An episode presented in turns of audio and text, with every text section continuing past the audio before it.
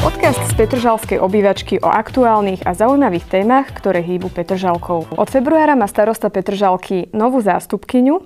Je ňou Michala Kozáková, poslankyňa miestneho zastupiteľstva, členka koalície. Tým Válo, Progresívne Slovensko a spolu občianská demokracia. Vítajte v našej obývačke. Ďakujem krásne. Už niekoľko dní ste súčasťou týmu kolegov z Petržalského miestneho úradu. Aké sú vaše prvé pocity po nástupe na úrad ako druhá vicestarostka? Po nástupe na úrad mám pozitívny pocit. Veľmi príjemní sú kolegovia, ktorí ma príjemne prijali na úrade. Snažím sa tam zorientovať, ako úrad funguje, aké sú postupy a procesy a snažím sa tak navnímať, že akým spôsobom samotní tí pracovníci na tom úrade fungujú. Po oktobrových komunálnych voľbách ste sa opätovne stali miestnou poslankyňou.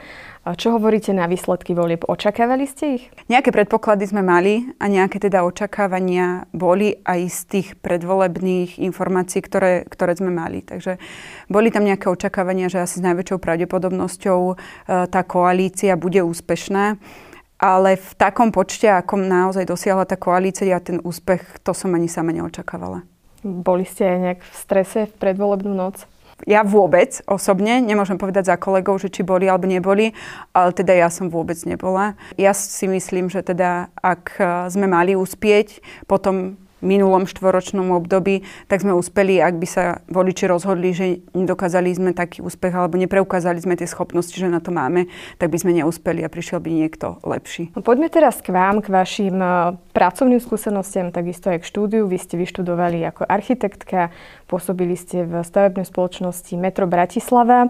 Uh, čím ste sa zaoberali? V spoločnosti Metro Bratislava sme sa zaoberali poviem, veľmi peknými projektami. Mali sme na starosti projekty hlavného mesta Bratislava, výstavbu rôzneho charakteru. Či už infraštruktúru, cesty, chodníky, cyklotrasy, alebo inžinierské siete, pod našou gestiou uh, sa vybudovalo uh, osvetlenie chorvátskeho ramena, čo mali naši kolegovia na starosti, čo veľká vďaka za všetky procesy a postupy, ktoré sa naozaj nastavili tak správne, že sa to dotiahlo uh, do zdárneho konca. A tento projekt vnímam za veľmi pozitívny a prospešný pre všetkých Petržalčanov, ktorí, ktorí tu žijú. A mali sme nielen v Petržalke projekty, mali sme veľa projektov aj mimo Petržalky v rámci Bratislavy a týkali sa výstavby hlavného mesta. To, že ste pôsobili v tejto stavebnej oblasti, zrejme aj vás viedlo k tomu, aby ste sa teraz ako vicestarostka zaoberali hlavne investíciami a projektami. Prečo teda táto tematika?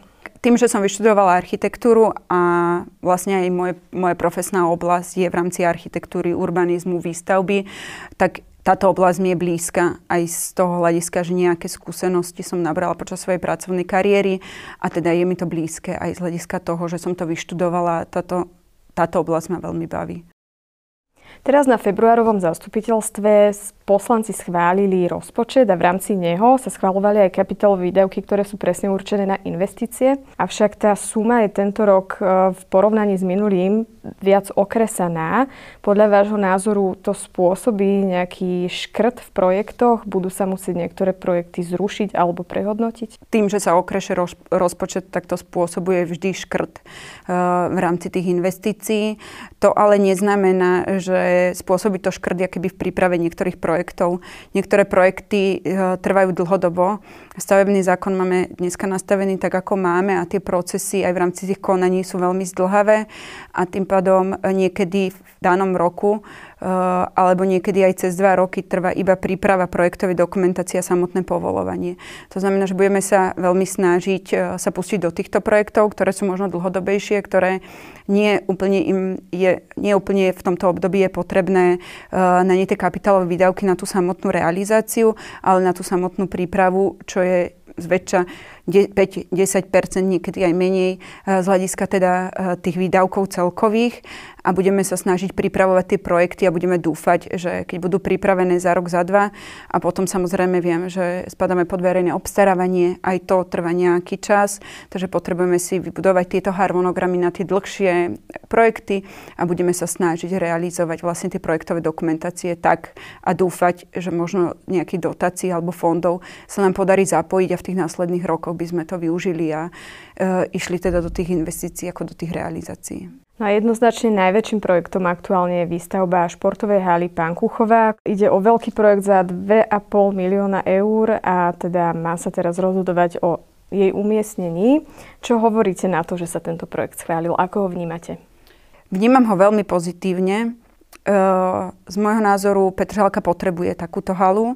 To, že na ňu dostaneme ešte dotáciu 1,2 milióna, je veľký úspech, ktorý sa podaril úradu sprocesovať. Čo vnímam ako nešťastné, bolo možno čas, ktorý tlačil na to, aby sa rozhodlo o tom samotnom umiestnení. Ak by v tom čase bolo možno viacej, je to čistá polemika, ale ak by bolo viacej času, možno sa vedel nájsť ideálny variant, ktorý by uh, bol najlepší pre všetkých, ktorí v tom danom území sú. Rozumiem aj jednému, aj druhému variantu, že má svoje plusy a mínusy. Mám na to svoj názor z hľadiska teda tých plusov a mínusov. Je to naozaj o tých prioritách, ktoré si človek určí, či sprioritizuje možno nejaký výhľad uh, obyvateľov alebo sprioritizuje tie deti. Možno sprioritizuje tú dostupnosť z hľadiska uh, toho, tej športovej haly v rámci telesnej výchovy, alebo, alebo, alebo z hľadiska toho, že áno, ovplyvnili sme nejakú činnosť klubu. Vieme, že sme zasiahli uh, v tom variante B do futbalového hryska, čo ma veľmi mrzí, že vlastne ten variant B uh, možno potenciálne zabráni klubu fungovať ďalej a ovplyvní naozaj, hovoríme o stovkách detí, ktoré športujú.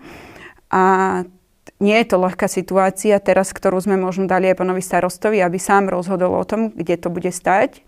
Vieme, že prvý variant, alebo ten variant, ako sa hovorí, ktorý má stavebné povolenie, je, dá sa povedať, že, že už jasný, jasne umiestnený a má tie povolovacie procesy za sebou.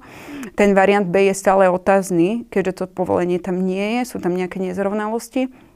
A zároveň teda to stojí, alebo je to umiestnené na pozemku, kde je nájomná zmluva, ktorá je platná do konca decembra tohto roku. Takže s týmto sa budem musieť nejakým spôsobom rád vysporiadať, vyhodnotiť plusy a mínusy. A to reálne financovanie, ktoré je potrebné vyčerpať do toho decembra roku 2023 a je potrebné si spraviť harmonogram a pozrieť sa na to, koľko bude trvať to verejné obstarávanie a aké všetky procesy sú pred nami na to, aby sa to stihlo. No a keď už ste hovorili o tých prioritách, čo bude vašou prioritou na najbližšie volebné obdobie?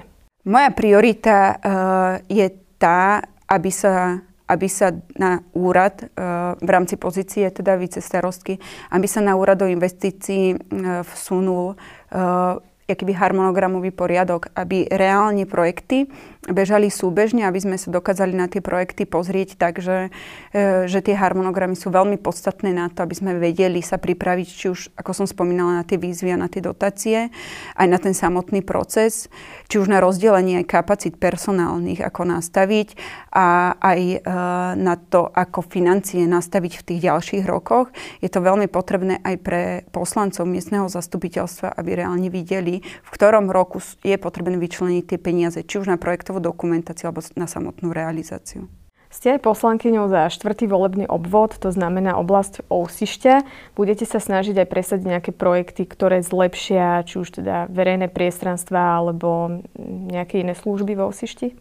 Určite áno, ale takisto sa budem snažiť ako zastupkynia pána starostu uh, sa zaslúžiť o to, aby sme mali v celej tej Petržalke uh, investície či, rovnomerne roz, rozložené. Samozrejme, že ako poslankyňa za štvrtý obvod sa budem snažiť aj niektoré peniaze minimálne z poslaneckej priority dať priamo do tohto obvodu. Eh, minulé volebné obdobie som dala poslaneckú prioritu na projekty na revitalizáciu vnútrobloku, plus som investovala teda tú poslaneckú prioritu na, do areálu základnej školy, aby sa zrekonštruovala prístupová cesta.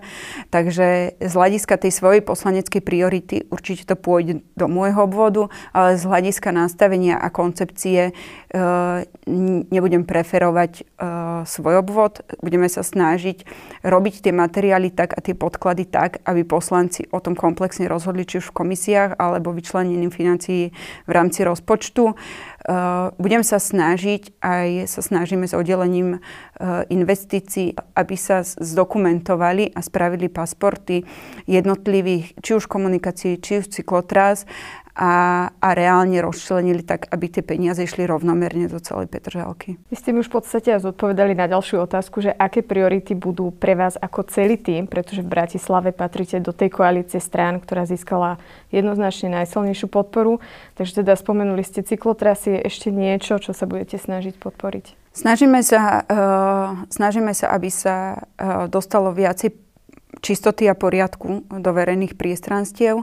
Budeme sa určite snažiť aj koncepčne riešiť e, nové veci, nielen rekonštrukcie. Budeme sa snažiť e, e, riešiť aj tie cyklotrasy. V rámci tých priorít budeme sa snažiť revitalizovať vnútrobloky dostať tam život, dostať život, vlastne vyhnať tých ľudí von, aj tie deti, aj malými prvkami, či už nejakými tenisov, e, pingpongovými stolami, alebo nejakými prvkami, ktoré sú nie náročné finančne na realizáciu, keďže tých výdavkov, teda tých financií nemáme dostatočné množstvo a vieme, že tie výdavky sú okresané, tak možno nejakými malými zmenami naozaj uh, spraviť to, aby sme zrevitalizovali niektoré priestory a dostali do nich život.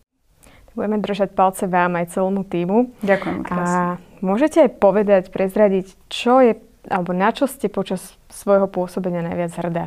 Je to ťažká otázka. Uh, som hrdá aj za každý, za každý krok, ktorý sa z môjho pohľadu uh, spravil alebo pretavil do niečoho správneho. Znamená, že niekedy aj malá pohnutka vytvorila možno v niekom inom tú otázku alebo tú odpoveď na to, aby sa to posunulo ďalej. Či už to bolo v rámci územno-plánovacej komisie, kedy z hľadiska toho územia alebo či už developerov alebo samotných e, investícií v mestskej časti sme nejakým spôsobom dokázali zasiahnuť a zmeniť ten chod tak, aby sa nasmeroval tým správnym smerom. A som hrdá na to, že sa podarili niektoré veci, ktoré, ktoré sme mali aj ako poslanecké priority a ktoré sme, ktoré sme sa snažili uh, keby presadzovať. Pochádzate z Petržalky, žijete tu v podstate celý svoj život. Čo hovoríte na celkovo, na život v Petržalke, ako sa vám páči táto mestská časť? A v minulom dieli sme sa bavili aj o obľúbených miestach Petržalčanov. Väčšina odpovedala, že to je Dražďak alebo vojenské bunkre. Tak ktoré miesta sú pre vás tie najobľúbenejšie? Či už teda ich navštevujete sama alebo s rodinou? Život v Petržalke mám veľmi rada. Podľa môjho názoru máme tu dosť veľa zelenie aj dosť veľa plôch, ktoré sa dajú navštevovať a kde sa dá tráviť voľný čas. To, že tieto miesta máme zanedbané a nie úplne vhodné na to, aby sme ich vedeli plnohodnotne využívať, je zase druhá vec. Mali by sme sa o to viacej snažiť, e, sa starať o to, čo reálne tu máme. Tým, že mám dve deti, tak e, rada chodím samozrejme, že využívame detské ihriska. Sme tí, čo chodíme aj na draždiak, aj sa tam kúpeme.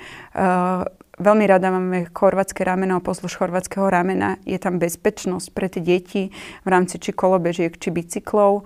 Budem sa veľmi tešiť na cyklotrasu, ktorá pôjde pozdĺž električky. Je to tiež veľmi ťažká téma, ktorú rieši mesto, ale verím, že sa to dotiahne do zdarného konca. Takže tie bezpečné úseky, ktoré s deťmi človek môže využívať, teda v tomto období, kedy tie deti človek má, tak sú naozaj prospešné a veľmi rada chodím na tie miesta, ktoré sú naozaj že bezpečné. A možno ešte na záver, že v čom vidíte taký najväčší potenciál rozvoja Petržalky? Teda už dávno ju ľudia nevnímajú ako betónovú džunglu a iba miesto, kde sa chodí prespať a ráno zase sa zobudíš a idete do práce, ale teda ako, v čom vidíte ten najväčší potenciál? Ja veľký potenciál vidím v rozmiestnení samotnej tej Petržalky z hľadiska toho urbanizmu. E, to, ako bola tá Petržalka založená, vidím ako pozitívum, nie ako negatívum. Vnútrobloky, ktoré reálne boli, dávali aj z toho hľadiska toho urbanizmu, mali dávať pocit toho bezpečia e, aj na ten výbeh pre tie deti, alebo aj na ten oddych pre či už staršiu generáciu, alebo aj nás mladých. Je ale veľmi smutné, že tie vnútrobloky máme v takom stave, ako máme. Možno aj toto je jedna z tých priorit, kedy sa budeme snažiť dostať aj ako e, tá koalícia nejakým spôsobom. E, toto máme vo vízii, tie vnútrobloky nejakým spôsobom revitalizovať a dostať do nich hlavne život. Ďakujem veľmi pekne, že ste prišli a za vaše prínosné odpovede. Ďakujem krásne.